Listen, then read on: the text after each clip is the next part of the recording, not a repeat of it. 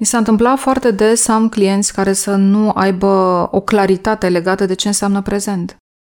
Pentru că trecutul cumva tinde să vină cu atât de multă putere, mă raportez la ceea ce trăiesc în prezent și nu-l mai las, dau jos aceste veșminte legate de trecut, care tind să mă îmbrace atât de gros încât eu nu mai simt cum e temperatura acum, eu nu mai simt spațiul acum, da. eu nu mai sunt conectat la vremea și la prezentul.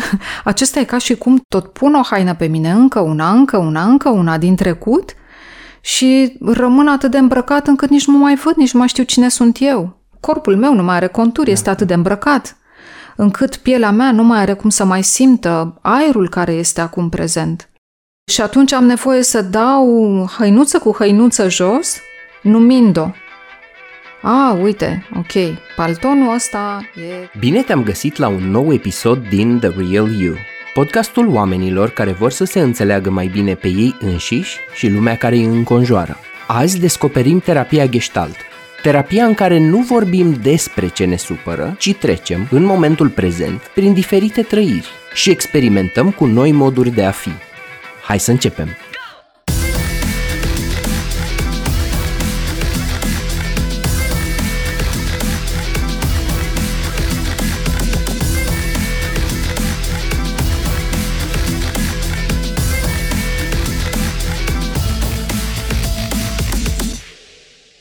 Invitata mea de astăzi este doctor în psihologie, psihoterapeut formator și supervizor în terapia gestalt și în psihologie clinică, lector universitar și coach.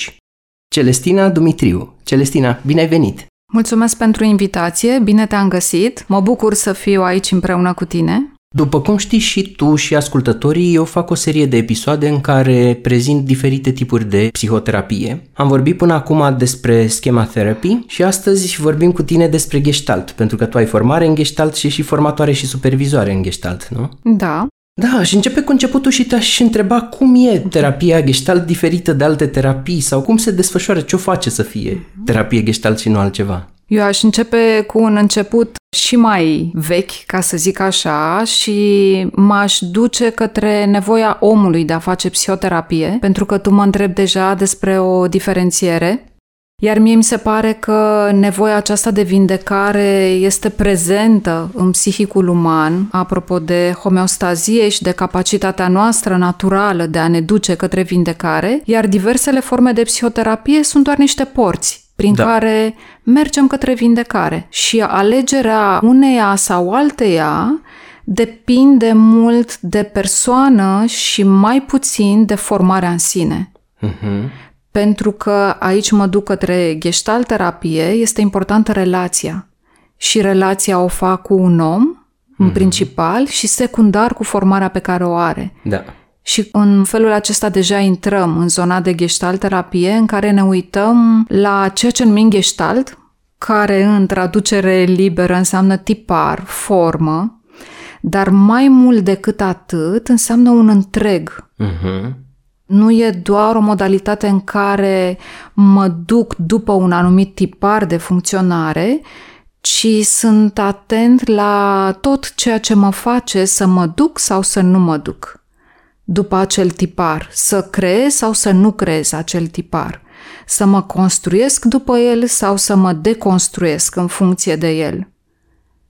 Și atunci mă uit mai degrabă la un întreg care are un început și, dacă vrei, putem să intrăm deja în zona de ciclu contact, care se referă la modul în care gestalt terapia vede experiențele, toate experiențele, atât cele interioare cât și cele exterioare, și am un precontact care ține de zona de căutare, uh-huh. am un contact de plin în care deja am găsit, am apoi o ieșire din contact în care mă eliberez de ceea ce am văzut sau de ceea ce am făcut și am un ultim pas legat de asimilare, în care mă uit cu ce am rămas de acolo, ce da. am învățat de acolo.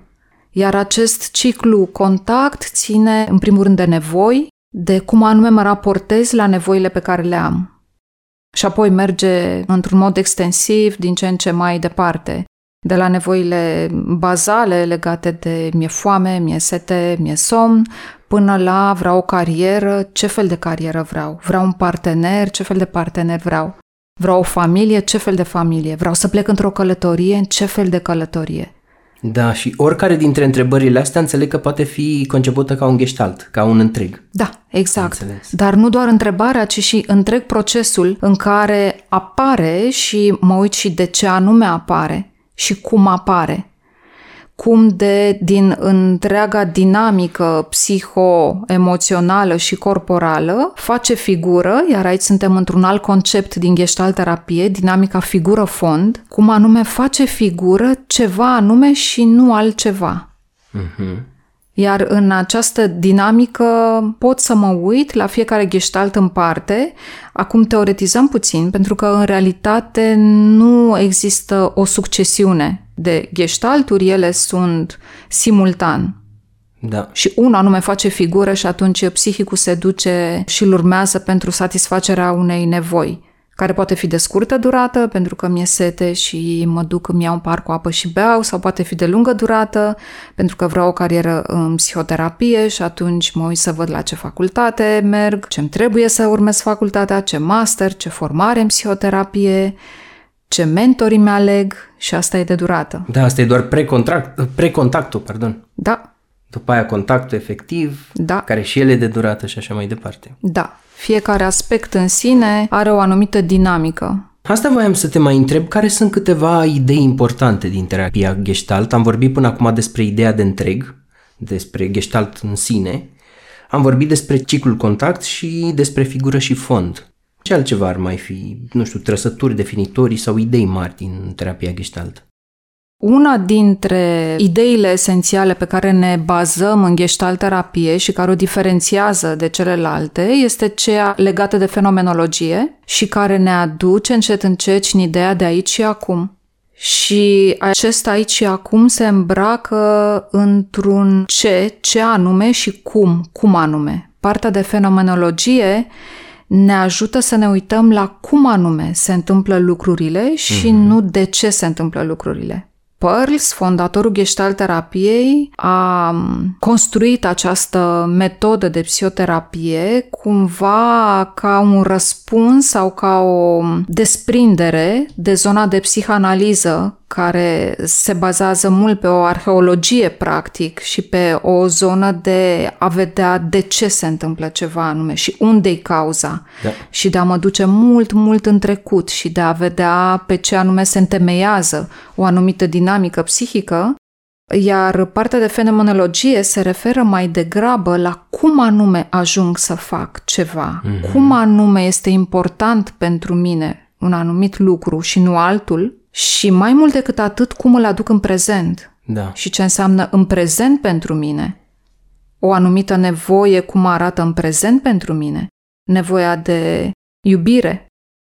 Nu mă interesează atât de mult cum arăta în trecut, mă interesează cum arată astăzi, aici și uh-huh. acum.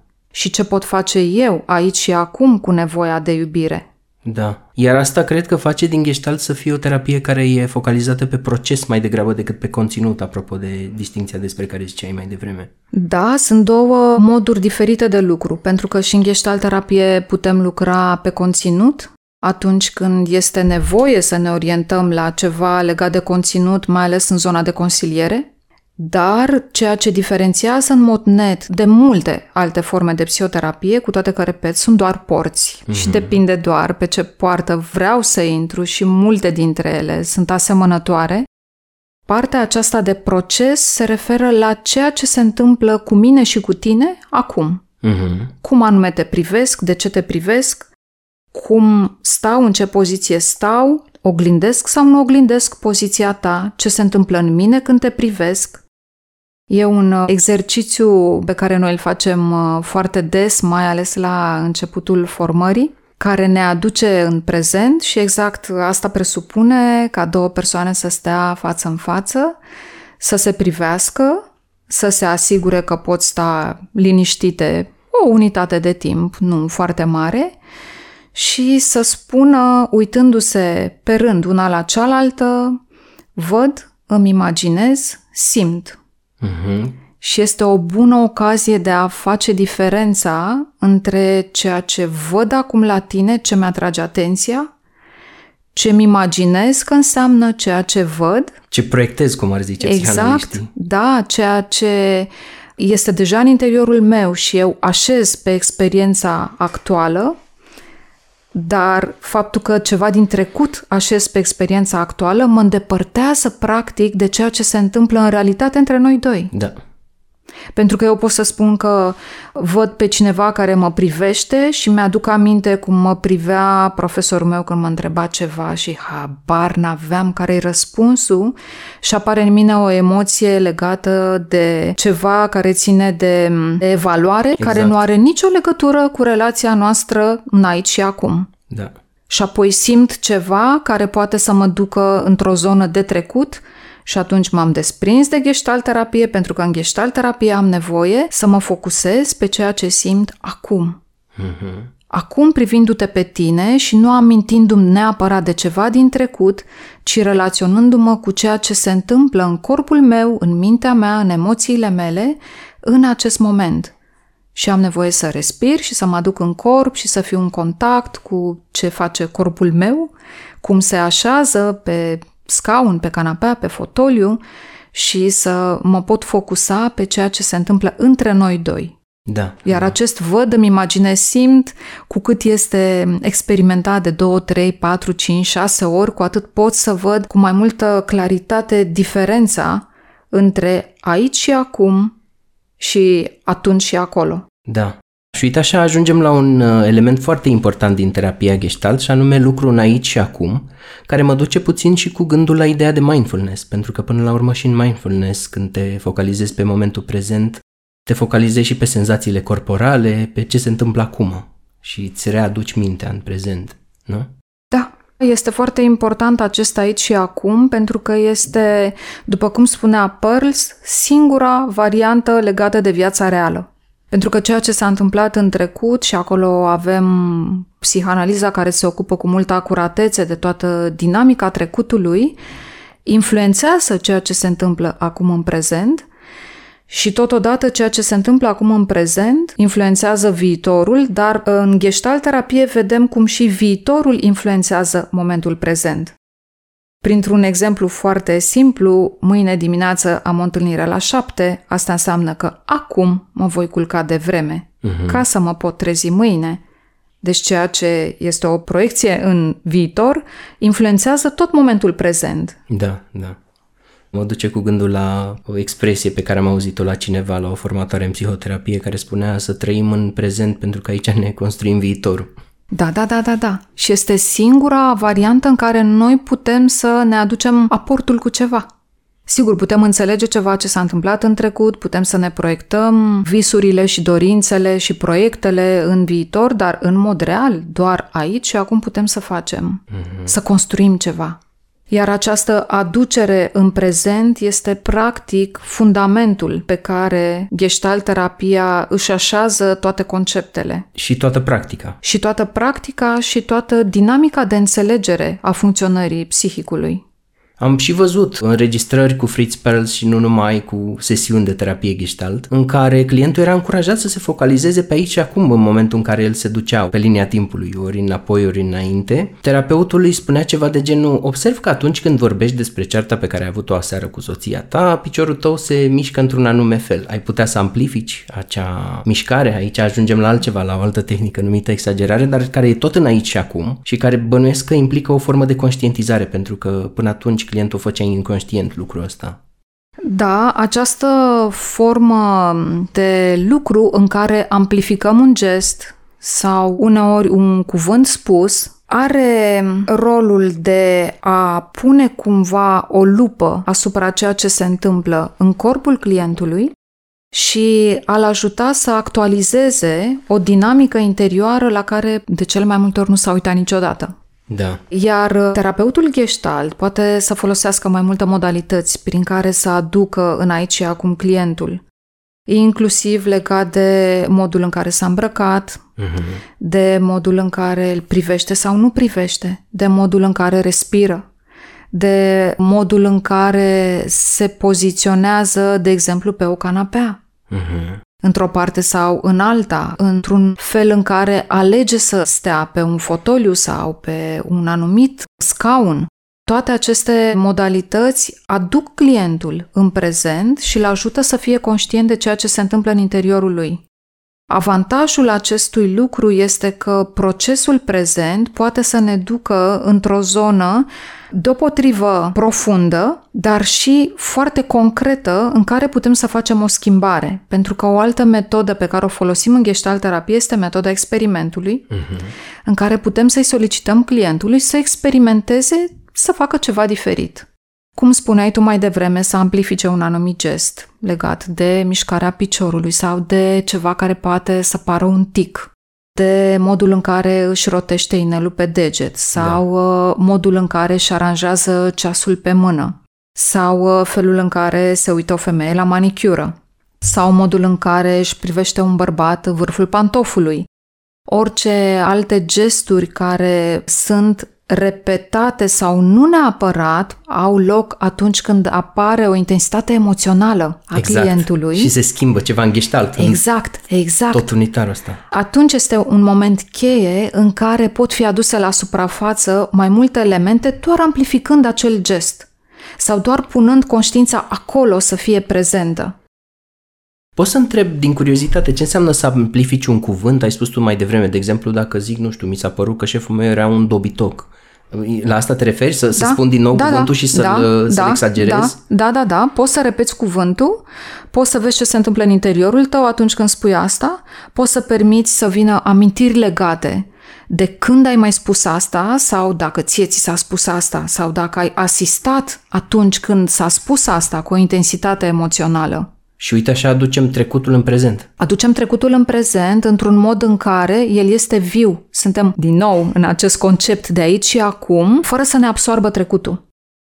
Această modalitate prin care noi aducem trecutul în prezent ne conferă o siguranță de lucru pentru că noi nu suntem trași, nu suntem cumva uh, duși din momentul prezent într-o zonă în care nu avem control, pentru că de cele mai multe ori zonele în care s-a petrecut ceva cu o intensitate emoțională foarte mare sunt în copilărie, da.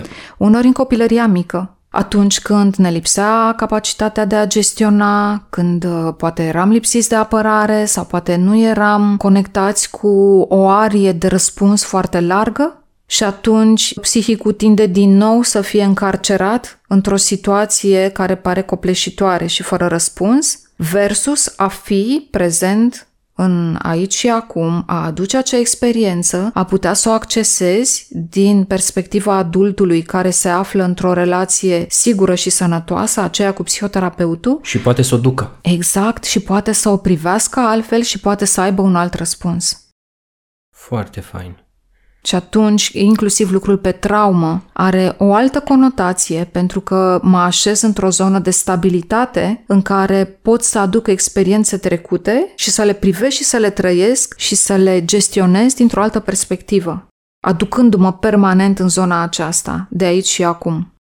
Asta face ca terapia gestalt să fie atunci și o terapie experiențială pentru că are experiența la bază. Sigur, ea în sine este o, o terapie experiențială pentru că nu vorbim despre, ci de cele mai multe ori experimentăm. Uh-huh. De exemplu, îi putem cere clientului cum ar fi să răspunzi altfel? Înțeleg că atunci ți-a fost foarte greu și ai tăcut și n-ai avut cum să dai niciun răspuns. Dacă acum ar fi să retrăiești acea experiență, ce răspuns ar veni în minte? Dacă ai spune acum ceva diferit, Uh-huh. Cum ar fi pentru tine? Iar a încerca să ai un alt răspuns acum, deja creează, inclusiv la nivel neurologic, o altă direcție. Da, da, da. E o altă experiență pe care psihicul o încarcă în istoria sa și poate să proceseze într-un alt mod ceea ce s-a întâmplat atunci în comparație cu ceea ce se întâmplă acum. Tehnica scaunului gol o folosim exact pentru a putea să ne conectăm cu experiențe care au fost cândva copleșitoare sau care au blocat un mod de răspuns și acum le recreăm într-o altă zonă de siguranță. Ai putea să povestești un pic despre faimoasa tehnică a scaunului gol folosită atâta de des în terapia Gestalt? E drăguț cum spui tu, această faimoasă tehnică, da. Ea este o tehnică faimoasă, dar înainte de a vorbi despre ea, aș vrea să subliniez acest lucru că ea uneori se potrivește clienților, alteori nu. Uh-huh. Și este un lucru important ca terapeut Gestalt să-ți dai seama dacă o poți folosi sau nu. Da, da. Una din modalitățile în care noi funcționăm în terapia gestalt este aceea de a aduce clientul în prezentul modului de funcționare a acestei terapii și nu de a-l așeza într-un mod procustian pe uh-huh. anumite standarde în care, a, pentru acest simptom, pentru această manifestare... Prescriu. Exact, se potrivește tehnica scaunului gol, având în față un client care este mai degrabă într-un mod de funcționare cognitivă, preponderent, rațional, da, da. în care orice lucru metaforic pare să fie dus într-o zonă de discontinuitate în care nu se poate raporta într-un mod sănătos și pare foarte bizar să-mi spună cineva să vorbesc cu un scaun pe care nu e nimeni, ca și cum acolo ar fi mama. Da unii clienți nu pot face asta, nu înseamnă că tehnica nu este bună, ci că ea a fost așezată într-un mod rigid, artificial, pe o simptomatologie, pe o anumită problematică pe care o vedem, fără să ținem cont de modul de funcționare al clientului. Da și să punem problema și tehnica. Iar da, în gestalt da. terapie exact asta nu facem. Îmi vin cel puțin două motive în minte pentru care nu aș folosi tehnica scaunului gol. Una ai spus-o tu. Dacă clientul e preponderent cognitiv, rațional sau nu rezonează cu metaforicul. Mi s-a întâmplat și mie. Terapeuta mea în 2010 trecusem printr-o despărțire foarte dureroasă și nu știa dacă să folosească sau nu, dar a experimentat vorba ta și mi-a spus, uite, închipuieți că fosta ta prietenă este în scaunul ăla, ce ei spune? Și eu m-am întors cu privirea către terapeută și am spus, i-aș spune că, și a zis, nu, nu, nu, nu, Petre, nu fugi, prietena ta este acolo în scaun. Și bineînțeles că am găsit eu un mod sau altul să evadez din experiența asta și a oprit pentru atunci experimentul și am reluat cu altă ocazie și alt motiv pentru care nu aș lucra scaunul gol cu un client este dacă e cumva prea, cum zicem noi în psihoterapie, de compensat, dacă e într-o zonă de vulnerabilitate vulnerabilitate extremă și dacă ar putea face rău din punct de vedere emoțional, mă gândesc că ar fi o zonă de risc. Sigur că da, acolo este o zonă de risc și o zonă de apropiere de patologie este de da. asemenea o zonă de risc. De aceea este nevoie să ne asigurăm când folosim orice tehnică. Exact de faptul că există o anumită stabilitate emoțională și este întotdeauna spre binele clientului și nu a nevoii noastre de a experimenta. Da, exact. E nevoia clientului de a experimenta. Da, da, da, da. Și e nevoie să fim conectați cu ceea ce este mai bine pentru client, ceea ce este mai potrivit pentru client și să fim noi în prezent. Pentru că am vorbit foarte mult despre client, despre a fi clientul în aici și acum. Este esențial ca terapeutul să fie în aici și acum și să fie conectat cu ceea ce vede că se întâmplă cu clientul lui, să fie conectat cu ceea ce simte că este legat de clientul lui, cu ceea ce simte că este legat de el ca terapeut și atunci poate să vină cu un experiment. Da. Experimentul ne ajută foarte mult pentru că nu suntem în zona în care vorbim despre. Uh-huh. Ca în psihanaliză, de exemplu, unde vorbim despre. Da. Vorbim despre ce s-a întâmplat, vorbim despre de ce anume s-a întâmplat, ce credem despre ceea ce s-a întâmplat și așa mai departe. Da. Iar în gestalt terapie experimentăm acum.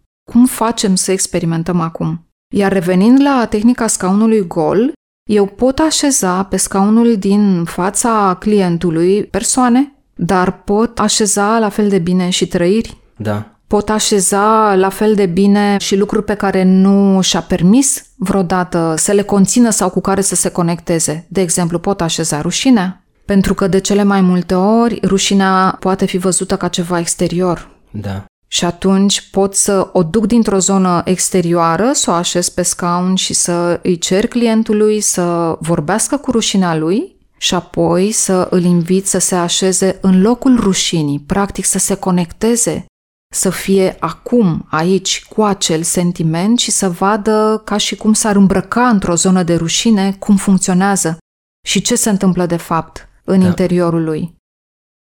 Deci poate să pună în afară de un personaj concret, cum ar fi inclusiv o persoană care nu mai e printre noi, care a decedat în trecut și cu care nu a avut ocazia să vorbească niște lucruri, poate să așeze o trăire, o frică, dar și o resursă, sunt sigur, curajul. Sigur.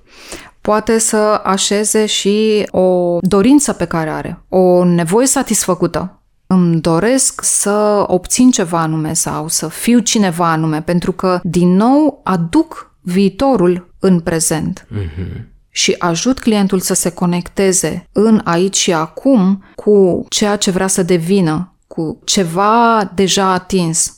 Da. Dar astea sunt deja elemente mai subtile, sunt lucruri pe care le facem după ce ne-am obișnuit un pic cu această tehnică și după ce ne asigurăm că este oportun să o folosim în terapia cu clientul nostru în spațiul și timpul prezent. Și după ce omul se obișnuiește cu lucrul aici și acum, pentru că nu m-ar mira ca unii dintre clienți să nu poată să acceseze cu ușurință și să aibă tendința să fugă. Asta mi-aduce aminte de un moment când eram cu cineva într-o mașină și se auzea radioul, l-am oprit, a rămas liniște totală și persoana de lângă mine mi-a zis te rog eu nu opri muzica pentru că dacă oprești încep să-mi aud gândurile. M-am gândit oare despre ce gânduri e vorba dacă sunt așa de greu de dus. Și atunci nu m-ar mira ca în cultura noastră hiperstimulată, cu social media în care deja, nu mai știu, statistici de când un om obișnuit își debloca ecranul de la smartphone în medie de 55 de ori pe zi. Acum cred că a crescut. Uh, și atunci fugim în Facebook, Instagram, mergem cu căștile în urechi pe stradă și ne dezobișnuim să stăm în aici acum cu ceea ce ne supără, cu ceea ce ne provoacă teamă și așa mai departe. Da, tu spui că ne dezobișnuim, dar eu cred că sunt multe situații în care nici n-am fost obișnuiți vreodată. și cumva din istoria personală și din modelele pe care le-am luat de la părinți sau din ce am văzut în jurul nostru, inclusiv din sistemul de educație, în care este pus mult accent pe a mă focusa pe viitor, pe ce vrei să faci, cum vrei să fii și există mult această tentație. Iar psihicul, atâta timp cât noi nu îl educăm să fie în prezent, cât timp nu ne conectăm cu corpul, cu respirația, cu ceea ce facem, cu coordonarea motorie, cu tot ceea ce ține de noi, el va aluneca în mod natural de multe ori pentru că deja sunt foarte multe pattern foarte multe modalități de funcționare care ne duc în trecut. Ascult o melodie și mi-amintește de ceva anume. Da. Sunt tot felul de elemente din exterior care mă duc în trecut și apoi este foarte ușor să se repete această dinamică. Uh-huh.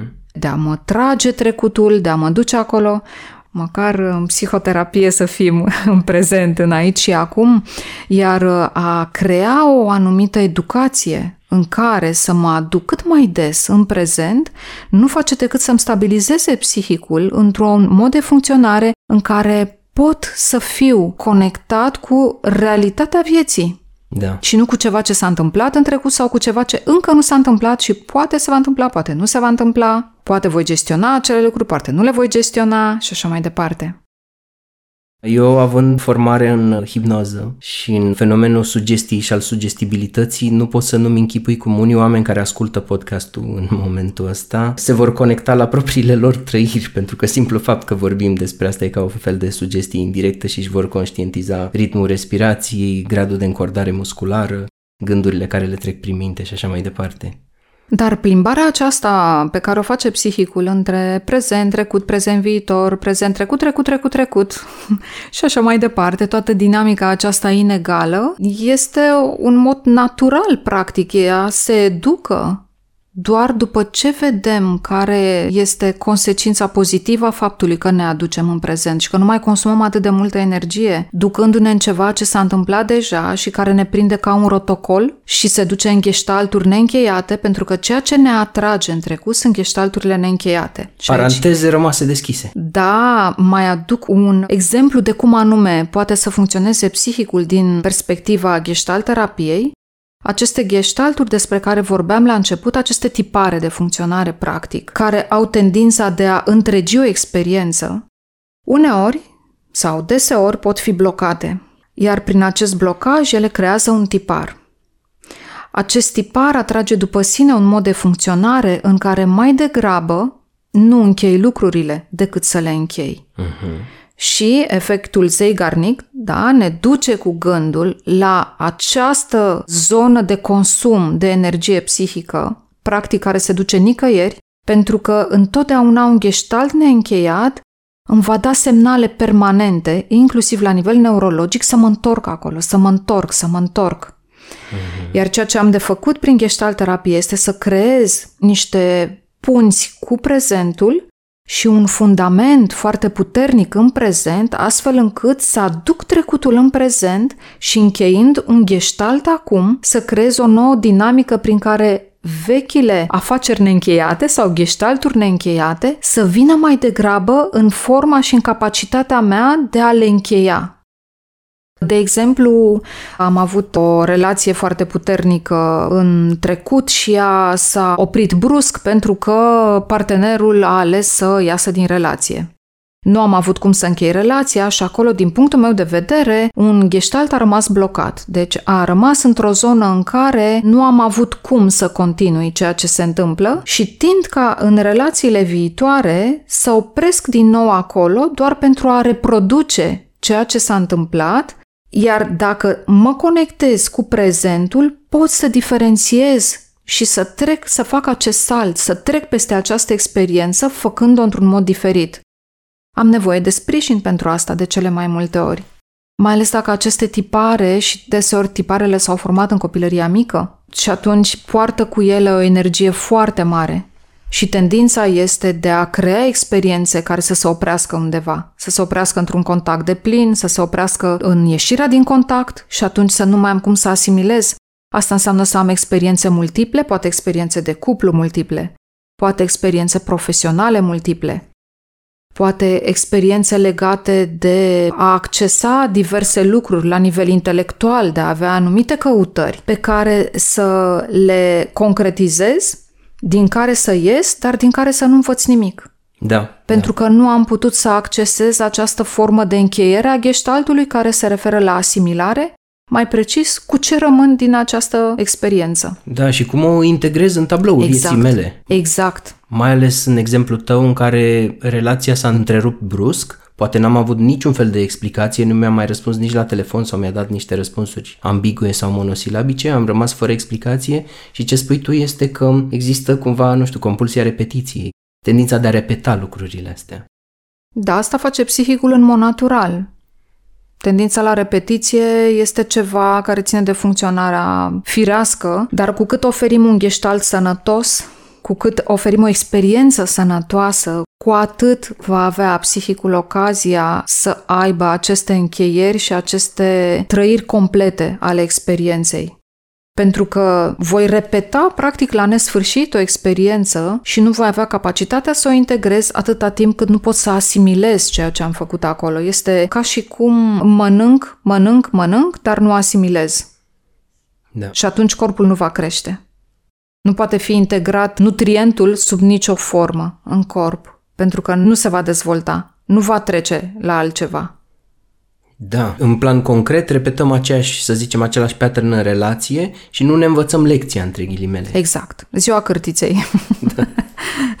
da, avem aceeași experiență în care ne tot ducem și o repetăm și avem uneori tendința să spunem că e destin, Așa mi-a fost mie dat. Exact, exact. N-am avut noroc în dragoste. Exact, exact. Sau așa sunt eu, mă duc la un job, îmi place foarte mult, mă conectez acolo cu ce am de făcut și după aia dintr-o dată nu mai place. Și simt nevoia să caut altceva. Am nevoie de altceva. Nou. Și mă duc în altă parte, mă duc la un interviu, e ok și acolo, merg mai departe, îmi place foarte mult, mă implic, dar dintr-o dimineață mă trezesc și îmi dau seama că nu-mi place. Eu vreau altceva alt job, altă relație, altă preocupare, altă idee, altă călătorie. Și există speranța că la un moment dat clientul realizează chestia asta și ajunge la cabinetul de terapie și vorbește despre asta. Și spune, nu pot să țin un job până la capăt. Până la capăt, mă rog, nu pot să țin un job pe termen lung. Ce facem cu el, nu? Ceea ce ne ajută în astfel de situații este să creăm mici experimente în cadrul sesiunii de terapie în care să existe un final și în care clientul să numească. experiența pe care a avut-o să poată să o descrie. Cum a fost pentru tine să vii, cum a fost pentru tine să începi acest lucru. Cum a fost pentru tine, uite, hai să modelăm. Hai să facem din plastelină sau din lut sau din apă amestecată cu făină, patasel, putem să facem orice. Hai să modelăm ceva ce e acum acut în interiorul tău, indiferent cum ar fi. Și apoi vorbim despre această experiență. Cum a fost pentru tine să vorbești despre ce ai nevoie? Cum a fost să te pregătești, să te speli pe mâini și să vii și să pui mâna pe plastelină? Cum a fost să desfaci pachetul? Cum a fost să simți în mâna ta ceea ce se întâmplă cu plastelina? Cum a fost să transpui din mintea ta o idee într-o formă pe care mâinile tale să o construiască? Cum a fost să spui conținuturile din mintea ta care sunt corelate cu această formă uitându-te la ea? Cum a fost să închei cu ceea ce s-a întâmplat, cu ceea ce ai modelat, cum a fost apoi să faci legătura între ceea ce se întâmplă în interiorul tău și această formă concretă pe care ai modelat-o și cu ce rămâi din această experiență. Și cum poți să duci acest lucru simbolic în ideea concretă legată de ce s-a întâmplat în interiorul tău sau de ce nevoie aveai da, da, că scopul nu era să modelăm făină cu apă, ci să integrăm o experiență. Exact, absolut deloc și în felul acesta lucrăm, apropo de întrebarea ta, de proces și conținut, lucrăm pe proces și nu pe conținut. Pentru că nu mă interesează ce va modela clientul acolo. Mă interesează să aibă experiența unui lucru pe care și l-a dorit, unei nevoi pe care a conștientizat-o pentru care a făcut ceva anume să o îndeplinească, pe care a îndeplinit-o și în această asimilare și integrare, ce anume a putut să extrapoleze și să ducă să facă un întreg cu ceea ce s-a întâmplat în realitatea simbolică legată de realitatea concretă. Da. Și asta e doar o metodă posibilă. Bănuiesc Sigur. că dacă se duce la 10 terapeuți gheștaltiști, o să ne confruntăm cu diferite metode în funcție și de client. În funcție de client, în funcție de terapeut și în funcție de relație. Da, da. Și de momentul prezent, de ce iese la suprafață, că poate vine într-un moment în care e foarte stresat sau într-un moment în care se simte creativ. Sunt diferite. Da, și ne întoarcem la dinamica figură-fond. Pentru că și terapeutul trăiește, și terapeutul are viața lui privată și poate că este într-o perioadă în care este conectat cu o zonă de resurse foarte intensă, poate este într-o perioadă în care este într-un doliu, poate este într-o perioadă de căutări, căutări interioare, căutări exterioare, poate este într-o perioadă de maximum a unei relații sau din potrivă, de ieșire dintr-o relație și atunci el va vedea într-un anume fel dinamica relațională și mă întorc la această nevoie esențială de a fi conectat cu sine uh-huh. și de a se aduce pe sine în prezent și de a face această muncă permanentă de trăire în prezent. Pentru că noi nu putem să lucrăm cu clienții noștri în aici și acum dacă noi nu suntem în aici și acum. Da. Și nu putem să trăim într-un trecut sau într-un viitor permanent și când intrăm în cabinet și ne așezăm pe scaunul în care lucrăm de obicei, să ne îmbrăcăm într-o prezență fără să dezvoltăm această stare cât mai mult în viața noastră obișnuită.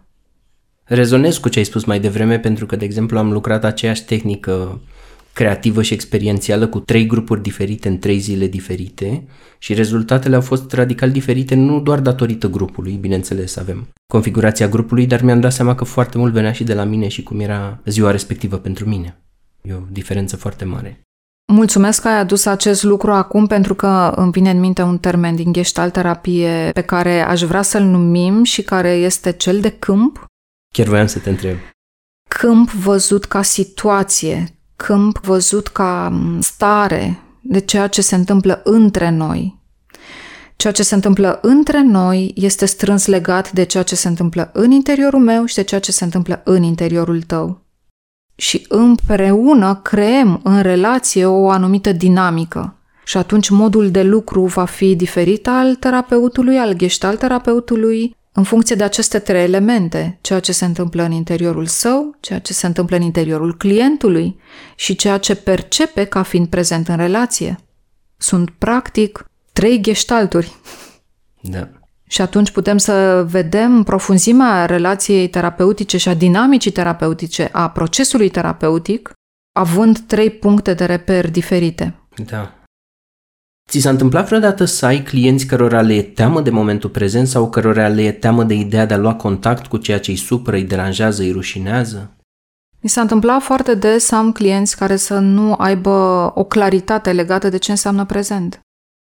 Pentru că trecutul cumva tinde să vină cu atât de multă putere iar în acest văd, îmi imaginez, simt, despre care vorbeam la începutul discuției noastre, ceea ce îmi imaginez vine cu o forță atât de mare încât mă uit la tine și îl văd pe tatăl meu. Și atunci eu nu mă voi putea raporta la tine într-un mod real, ci doar îmbrăcată în toată emoționalitatea legată de relația cu tatăl meu. Faptul că punem în cuvinte aceste lucruri ne aduce în prezent. Gestalt terapie nu este o anulare a acestei dinamici legate de modul în care trecutul vine peste noi în prezent, pentru că el vine în mod natural. Da, da. Ci a numi ceea ce se întâmplă, a numi ceea ce mi imaginez și am dat seama că mi imaginez și a îmbrăca o anumită privire a celuilalt sau un gest al celuilalt în ceva ce eu știu că vine din trecut înspre mine, înseamnă a-l aduce în prezent și, de fapt, al, um, al dezbrăca de toată zona aceasta legată de trecut. Da. Pentru că ele sunt în continuare acolo. Istoria noastră de viață este prezentă, nu anulăm istoria noastră de viață. Ea este în continuare acolo. Ea tinde să vină cu aceeași acuratețe în prezent. Exact, adică lucrul aici și acum nu exclude deloc trecutul din contră. Absolut deloc. acum. Exact. Dar îl numesc ca fiind actual. Da, ceea ce e o distinție foarte importantă. Practic este singura modalitate prin care mă raportez la ceea ce trăiesc în prezent și nu-l mai las, dau jos aceste veșminte legate de trecut, care tind să mă îmbrace atât de gros încât eu nu mai simt cum e temperatura acum, eu nu mai simt spațiul acum, da. eu nu mai sunt conectat la vremea și la prezentul. Acesta e ca și cum tot pun o haină pe mine, încă una, încă una, încă una din trecut și rămân atât de îmbrăcat încât nici nu mai văd, nici nu mai știu cine sunt eu. Corpul meu nu mai are conturi, este atât de îmbrăcat, încât pielea mea nu mai are cum să mai simtă aerul care este acum prezent. Și atunci am nevoie să dau hăinuță cu hăinuță jos, numind-o. A, uite, ok, paltonul ăsta e de la bunicu. Așa se comporta bunicul cu mine, iar expresia feței tale mi-amintește de bunicul. Uh-huh. Ok, o dau jos și știu că acum bunicul nu mai e cu mine și sunt acum cu tine. Doar că acum văd în privirea ta ceva legat de tatăl meu și atunci mai dau o hăinuță jos și numesc acum ceea ce se întâmplă între noi mi amintește de ce făcea tata cu mine. Dau jos și asta, doar că văd că zâmbetul tău, ironic, seamănă cu modul în care se comportă soțul meu. Și atunci voi numi asta și voi aduce ceva din trecut în prezent dând la o parte toată încărcătura aceasta din trecut și conectându-mă cu ceea ce se întâmplă acum și hăinuță cu hăinuță o dau jos până când pot să mă dezvălui așa cum sunt acum. Asta presupune o doză destul de mare de vulnerabilitate, dar cum anume să facem psihoterapie dacă nu cu vulnerabilitate? Da. Este singura variantă. Și toate hainele astea, toate straturile astea, practic ne îndepărtează de contactul cu realitatea, că tot ajungem la ideea de contact la a procesa realitatea fără filtre și în mod direct și atunci, nu știu, să spunem că dacă se întâmplă să întâlnesc o persoană, să o cunosc, în loc să-i dau șansa să fie ea însă și să se prezinte și să o percep așa cum e, proiectez pe ea diferite lucruri, cum povesteai tu mai devreme. Da, și ceea ce este dificil este că persoana tinde să se identifice cu toate aceste haine. Da, și asta mi se pare prețios, că de fapt, ideea e că, nu mai știu cine a zis dintre formatorii din Statele Unite, că psihoterapeuții lucrează spre falimentul lor, între ghilimele, adică să nu mai ai nevoie de psihoterapie. Lucrăm cu clientul până când el își creează o deprindere prin care să identifice lucrurile astea și mai e încă o vorbă care îmi place foarte mult și anume că terapia se întâmplă între ședințe, adică efectul terapiei. Îmi iau de aici, din uh, cabinetul de terapie, deprinderea asta de a vedea proiecțiile mele și paltoanele astea pe care le port și apoi mă trezesc atunci când interacționez cu cineva mai întâi nu interacționez autentic și mă trezesc blocându-mă și experimentând anumite emoții, îmi dau seama, mă surprind făcând asta în momentul prezent și mai dau jos din lucrurile astea. Cam asta mi se pare valoros după o astfel de terapie. Da, aș extrapola și aș numi că în terapie învăț să închei un gestalt. O ședință de gestalt terapie și, în general, de orice formă de psihoterapie reprezintă un gestalt. O nevoie m-a mânat să vin la terapie și îmi satisfac această nevoie. Și ea în sine are aceste momente de precontact, de contact de plin, de ieșire din contact, de asimilare. Și ceea ce se întâmplă între ședințe este că duc această dinamică de încheiere a unui gestalt mai departe în viața de zi cu zi. Iar noi, psihoterapeuții, suntem, ne asumăm să fim în slujba vindecării. Vindecarea nu este un moment, vindecarea este un proces. Da.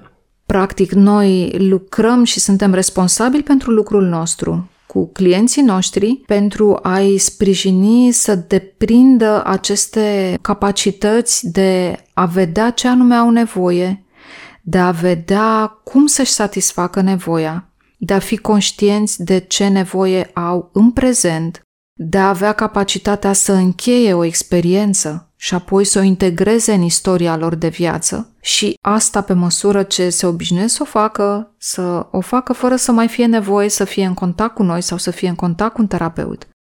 Practic este o modalitate în care îi ajutăm să-și activeze terapeutul intern, exact. vindecătorul intern și apoi să rămână în contact cu el. Da, așa se și spune că cel mai bun psihoterapeut este cel care îți dezvoltă propriul psihoterapeut intern, care te ajută să-l vezi de fapt și să-l scoți la suprafață. Da, da. Doar că ai nevoie de multă deschidere și ai nevoie să îți asumi să-ți dai toate hăinuțele acelea jos. Da. Și să fii văzut așa cum ești. De ai și spus că lucrul ăsta cu emoții puternice care ne creează, nu știu, spaimă, rușine și așa mai departe, la început se face în relație cu terapeutul ca să putem să o ducem împreună, e ca la parenting. La început avem de-a face cu coreglarea emoțională a copilului, a bebelușului, care nu știe să-și conțină emoțiile și să și le proceseze, după care copilul în mod ideal învață autoreglarea emoțională și poate să iasă în lume și să își managerieze emoțiile. Cam așa și aici, nu doar emoțiile în cazul ăsta și închiderea unui ciclu. Da, este esențial să experimenteze clientul această modalitate în care să se încheie un gestalt. Iar acest lucru se întâmplă prin prezența acestor trei elemente, am vorbit despre două până acum, care și diferențiază gestalt terapia de alte forme de terapie și care fundamentează practic modul de lucru și am vorbit despre câmp, despre fenomenologie și cel de-al treilea element este dialogul. Uh-huh. Și în gestalt terapie, când vorbim despre dialog, nu se referă doar la dialogul verbal, ci la tot ceea ce se întâmplă între client și terapeut, tot ceea ce se întâmplă între noi doi, felul în care privirile noastre dialoghează, felul în care tonalitatea vocii noastre dialoghează, felul în care corpul nostru dialoghează, felul în care ideile noastre dialoghează și avem proces și conținut. Avem un dialog verbal care este foarte direct și acolo este important ce spunem, cum spunem, cât spunem, când spunem. Dar avem și acest dialog care se exprimă prin corp sau se exprimă și prin ceea ce simțim, prin ceea ce este non-verbal, prin ceea ce este invizibil, și care constituie ceva foarte bogat pe care ne putem baza în tot ceea ce ține de transformare și de vindecare în da. gestalt terapie. Poate fi folosit în scop terapeutic. Acesta este și sensul să-l folosim în sens terapeutic, într-o direcție terapeutică după ce îl conștientizăm, după ce vedem ce se întâmplă. Da. Pentru că noi putem să urmăm clientul, terapeutul poate să urmeze clientul, să oglindească modul în care stă, poziția în care stă, să oglindească o anumită expresie a feței, astfel încât clientul să fie și mai conștient de ceea ce se întâmplă cu el, ceea ce se întâmplă în el, în prezent, în aici și acum. Putem să urmăm clientul acolo unde ne duce el, într-o zonă de conținut, sau putem să aducem o perspectivă mult mai clară legată de proces. Mai precis, când văd că de fiecare dată când vorbim despre bunica ta, apare o anumită emoție, sau de fiecare dată când vorbim despre fica ta, devii foarte neliniștită. Poți să rămâi în această neliniște și să vedem ce anume se întâmplă cu tine. Poți să fii mai prezentă într-o relație legată de o amintire sau de ceva ce ți-ai propune să faci, dar vorbind acum mm-hmm. despre fica ta sau despre bunica ta sau da. despre o altă relație da. semnificativă. Sau dacă ar putea să vorbească neliniștea ta, ce ar spune, apropo de tehnica proiectivă a scaunului? Da, și aceasta este o modalitate pe care o putem folosi în gestalt terapie. De multe ori folosim în lucru corporal, pentru că putem să vedem unde anume se așează o emoție în corp. Putem să-i cerem clientului să vadă ce se întâmplă în corpul lui, pentru că deseori când le cerem clienților să ne spună ce simt, răspunsurile sunt mă gândesc că... Uh-huh. Da? Ne întrebăm ce simți? Când vorbești despre asta, ce simți? Păi mă gândesc că asta poate să însemne... Exact fiindcă nu există această formă de educație atât de clară legată de ce se întâmplă la nivel emoțional sau la nivel senzorial cu noi. Copiii de cele mai multe ori sunt duși în forma de educație către ceva rațional, cognitiv, intelectual, și se valorizează foarte mult partea aceasta mentală și scapă foarte mult din zona educației tot ceea ce ține de simțire și de corporalitate. Și deseori putem să ajungem la emoție prin corp, întrebând persoana ce se întâmplă cu corpul ei. Poate că un picior a amorțit, da. poate că apare un nod în gât, poate că apare o durere de spate, poate că o mână tinde să strângă cealaltă mână într-un gest continuu, repetitiv, da. Și atunci se asociază mult mai repede o trăire, o experiență emoțională cu ceea ce este în corp. Și putem să folosim și aici un experiment, fie că e legat de tehnica scaunului gol, fie că e legat de imaginație, în care să oferim ocazia persoanei să pună în exterior acel ghem, acea amorțire a piciorului acel junghi în spate, acea durere musculară și să fie într-un dialog cu ea. Uh-huh. Îmi vine în minte acum cum anume lucrăm cu visele. Da, știu că în Gestalt se lucrează cu visele și eram foarte curios să înțeleg și eu cum se lucrează. Vorbind despre această modalitate în care putem să ducem în exterior ceva ce simțim în corp, ca apoi să readucem în corp și să readucem în conștiință ceea ce am simțit, în mod similar putem să vedem cum anume putem să lucrăm cu visele. Teoria din gestalt terapie pe care ne sprijinim atunci când lucrăm cu visele ne spune că fiecare element dintr-un vis, fiecare personaj dintr-un vis reprezintă de fapt o parte a psihicului visătorului. Și atunci putem să lucrăm, de exemplu, prin tehnica scaunului gol, alegând un personaj sau o trăire semnificativă din vis, sau putem să lucrăm într-un grup să lucrăm un vis în care elementele principale din vis, și când spun elementele principale, mă gândesc la modul în care clientul, visătorul, consideră că acele elemente sunt principale, sunt importante pentru el și nu terapeutul. Uh-huh. Pentru că aici putem să cădem într-o capcană în care terapeutul poate să ducă propriile conținuturi în visul clientului și să considere că cel mai important în acel vis este prăpastia în care visătorul a visat că alunecă exact. treptat cu mașina, când, de fapt, pentru visător cel mai important este că pedala de frână nu a mai funcționat. Și atunci deja suntem în zone diferite, dar aici vorbim despre capacitatea gestalt terapeutului de a fi conectat la ceea ce se întâmplă cu clientului și a diferenția ceea ce se întâmplă cu el, cu persoana sa.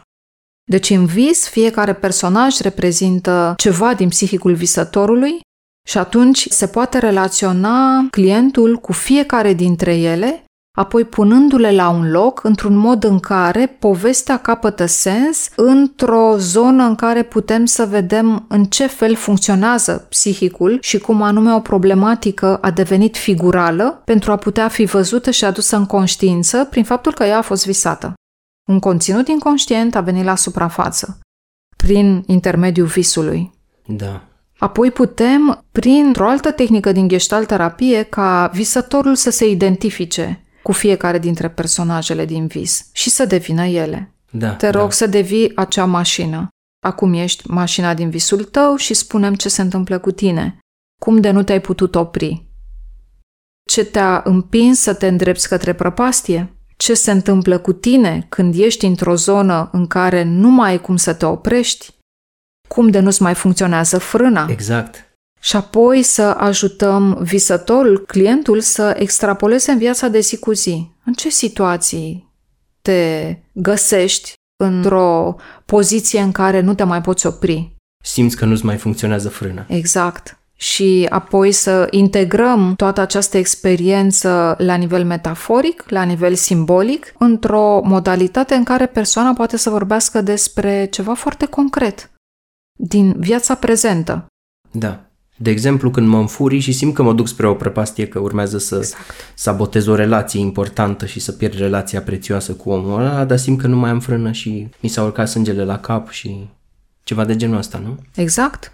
Și apoi putem să-i cerem și să fie prăpastia, de exemplu. Unde este zona în care te duci? Cum de există pericol acolo? Cum de te atrage zona de pericol? De unde ți-e familiară? Exact. Toate aceste aspecte pe care le putem lucra la un nivel simbolic prin experimentare, experimentarea presupunând identificarea clientului cu aceste aspecte sau personaje din vis, dintr-o imagerie dirijată, din orice apare ca un conținut semnificativ al psihicului, pot fi ulterior integrate în viața cotidiană. Iar psihicul, prin acest experiment, are o altă modalitate de funcționare, chiar dacă ea pare să fie la nivel simbolic, chiar dacă ea se face doar în cabinet, în acele 50 de minute de terapie, doar că deja apare o altă cărare, o potecă, chiar dacă există deja o autostradă. Da. Ca răspuns la o problematică a psihicului, facem o potecă și ne ducem de două ori, de trei ori, din ce în ce mai des. Acolo se va face un drum pietruit, apoi un drum național și va fi o autostradă cu o altă modalitate de funcționare, diferită de cea veche care ne va duce în prăpastie. Putem să ocolim prăpastia, putem să găsim un alt mod de a răspunde prin această experimentare. Iar experimentarea are loc într-un cadru sigur, într-o relație terapeutică în care știm că orice se poate întâmpla poate să meargă spre o direcție unde să se găsească un sens al vindecării. Pentru că asta este treaba terapeutului. Da. Și știm că terapeutul e acolo și poate să ne ajute să conținem emoțiile alea oricât sunt ele de puternice. Mai întâi să le conștientizăm și apoi să le conținem. Da. Să le conștientizăm, să le numim, să le conținem și astfel să permitem să se închidă un gestalt. Fie că e la nivel emoțional, fie că e la nivel cognitiv, fie că e la nivel comportamental, fie că e la nivel axiologic, fie că e la nivel principiilor de viață, de orice natură ar fi. Da. Practic, așa se creează schimbarea în gestalt terapie. Prin această experimentare și prin conștientizarea a ceea ce se întâmplă și numirea, aducerea în prezent. A pune în cuvinte înseamnă a aduce în aici și acum. Da. A pune în prezent. Pentru că un procentaj copleșitor din tot ce ni se întâmplă sau din toată experiența noastră este subconștientă și automată, repetitivă, nu înțelegem de ce. De cele mai multe ori vine clientul și spune nu înțeleg de ce fac asta. Și atunci aducerea în plan conștient e foarte valoroasă. Aceste gheștalturi neîncheiate tind să ne conducă viața prin faptul că ele se opresc de fiecare dată în același loc și prin faptul că ele tind să creeze o dinamică de funcționare specifică, astfel încât noi intrăm în capcana credinței că aceasta este normalitatea. Așa sunt eu. Da. Așa funcționez eu. Dar nu mi-e bine. Nu-mi dau seama de ce nu mi-e bine. Dar așa sunt eu, așa funcționez. Eu mai bine mă retrag. Mm, Decât să îmi fie greu emoțional și să sufăr, mai bine mă extrag din această relație. Dacă nu mi-e bine, plec de acolo. Plec de acolo fără să am capacitatea de a încheia și capacitatea de a integra acea experiență, care devine repetitivă, doar cu unicul scop al psihicului de a fi văzută. Da. de a fi văzută, de a pune lupa pe ea și de a putea să o numesc așa cum ea are loc. Că de-aia se repetă. Da, da, da, da. Bate da. la ușă. Da, da, do- doar e important și să văd că ea nu se încheie. Pentru că o tendință este de a spune că așa funcționez și așa sunt eu. Fără să am o claritate a faptului că nu s-a încheiat. Terapeutul este cel care vede că acolo n-am încheiat. Da.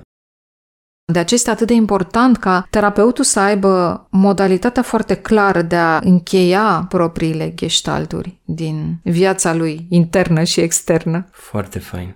Mai vine un lucru în minte, de fapt are două fațete. În trecut mergeam la o școală de vară unde se făceau vreo 8 sau 9 terapii paralele, eram împărțiți în grupuri, eram 100 și ceva de participanți și fiecare mergeam la altă terapie. Și la astea experiențiale, spre deosebire de cele cognitiv-comportamentale și axate pe minte, se și plângea mult, se și provocau oamenii mult și ieșeam la pauză, se și vedea pe fața noastră cum eram în pauza terapiei de grup și ne numeam între noi colegi de suferință.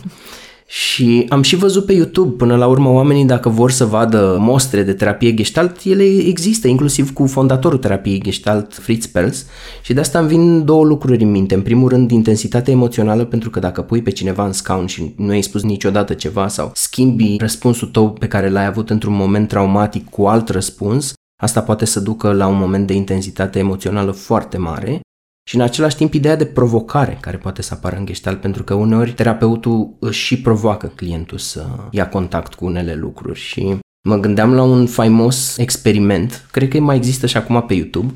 Era o clientă, se numea Gloria și a făcut terapie cu mai mulți terapeuți, cu Carl Rogers, care are terapie rogersiană, care se bazează pe acceptare necondiționată, nu prea au tehnici, cu fondatorul terapiei cognitiv-comportamentale și a lucrat în manieră cognitiv-comportamentală cu gânduri disfuncționale. Îmi cer scuze, aici am zis Carl Rogers, dar ar fi trebuit să spun Fritz Perls. Și apoi cu Carl Rogers, care a provocat-o foarte tare, a frustrat-o maxim, inclusiv frustrarea clientului era trecută printre tehnicile folosite la vremea respectivă.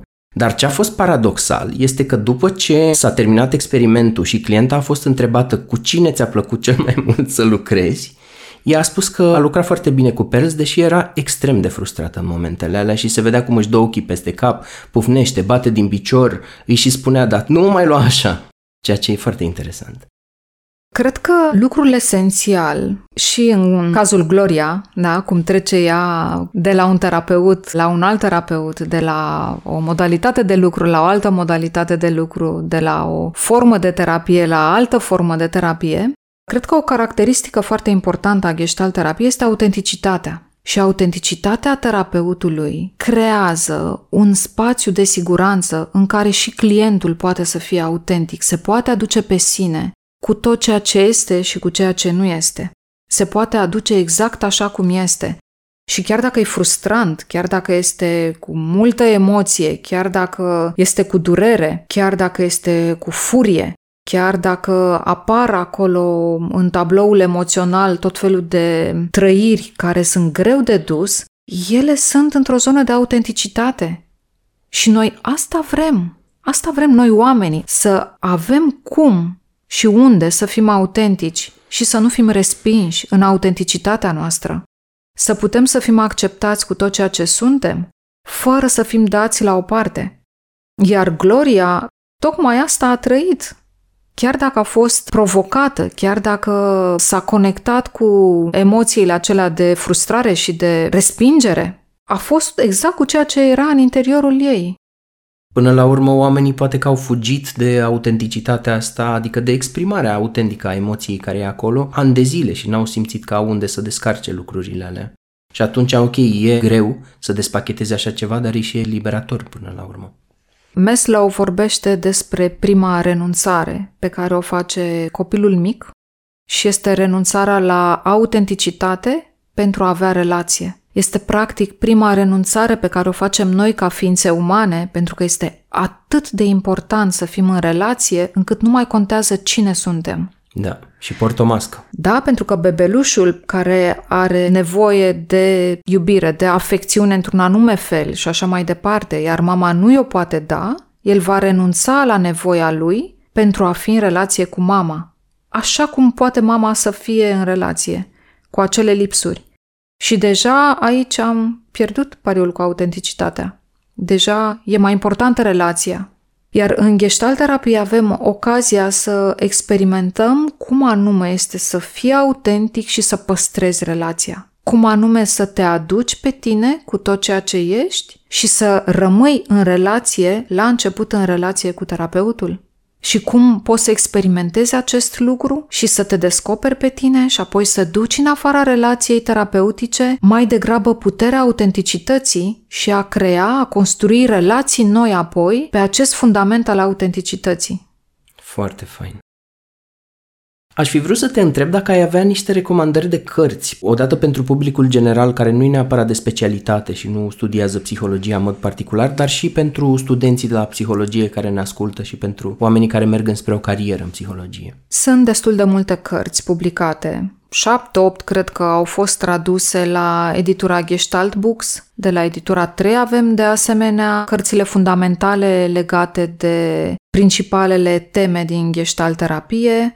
Avem uh, la editura Herald, care a scos prima carte de Gestalt, Gestalt Arta Contactului. Sunt suficient de multe elemente teoretice pe care le putem citi și sunt și suficient de mulți uh, psihoterapeuți Gestalt cu care se poate experimenta fie o întâlnire de grup, fie întâlniri de terapie individuală. Modul în care se face psihoterapia gestalt este destul de diferit, pentru că fiecare terapeut, apropo de autenticitate, va lua toate metodele și modalitățile de lucru din gestalt terapie și le va duce practic prin sita propriei persoane, le va filtra cumva în modul de lucru personal și revin la ceea ce spuneam la începutul întâlnirii noastre, că este importantă relația terapeutică și dincolo de metodă și de tehnică, este important ceea ce se creează între două ființe umane. Da. Ce spui tu, ce înțeleg eu din ce spui tu e că mai degrabă decât niște titluri de cărți, cum ar fi, nu știu, eul, foamea și agresiunea, contează, dincolo de teorie, contează experiența în gestalt. Este fundamentul.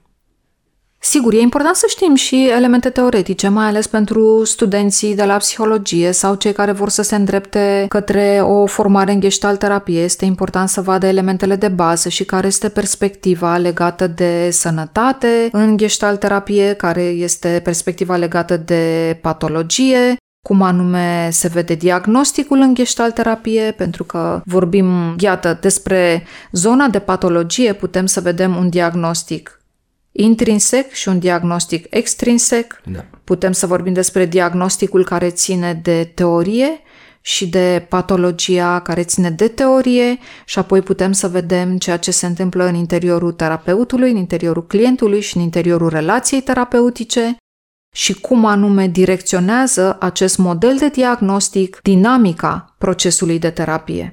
Iar în gestalt terapie, diagnosticul este ceva flexibil, este ceva care merge odată cu noi la drumul da. vindecării, pe drumul vindecării, în procesul de terapie.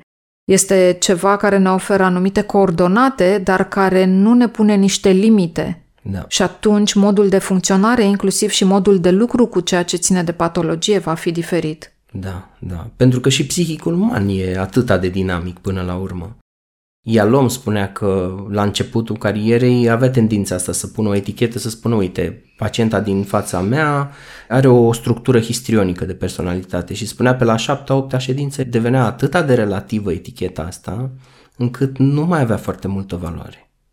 Da, este bun exemplu. Exact ceea ce spui tu putem să extrapolăm și în zona de gestalt terapie și în modul în care lucrăm cu coordonatele unui diagnostic, aș prefera să spun așa, pentru că dacă eu pun diagnosticul de depresie, munca mea terapeutică se va raporta ulterior la depresie și voi scăpa din zona de prezent întregul.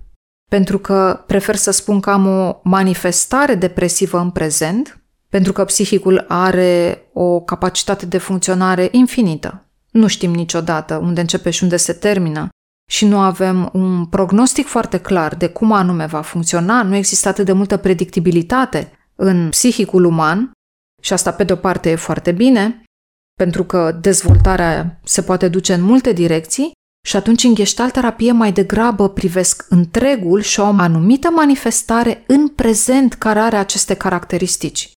Și asta mă ajută foarte mult pentru că voi ține cont tot timpul de o mare parte sănătoasă a psihicului care funcționează în paralel cu această zonă activă de răspuns depresiv la o, o anumită experiență de viață, dar nu mă voi desprinde niciodată de restul psihicului care funcționează într-un mod sănătos. Exact.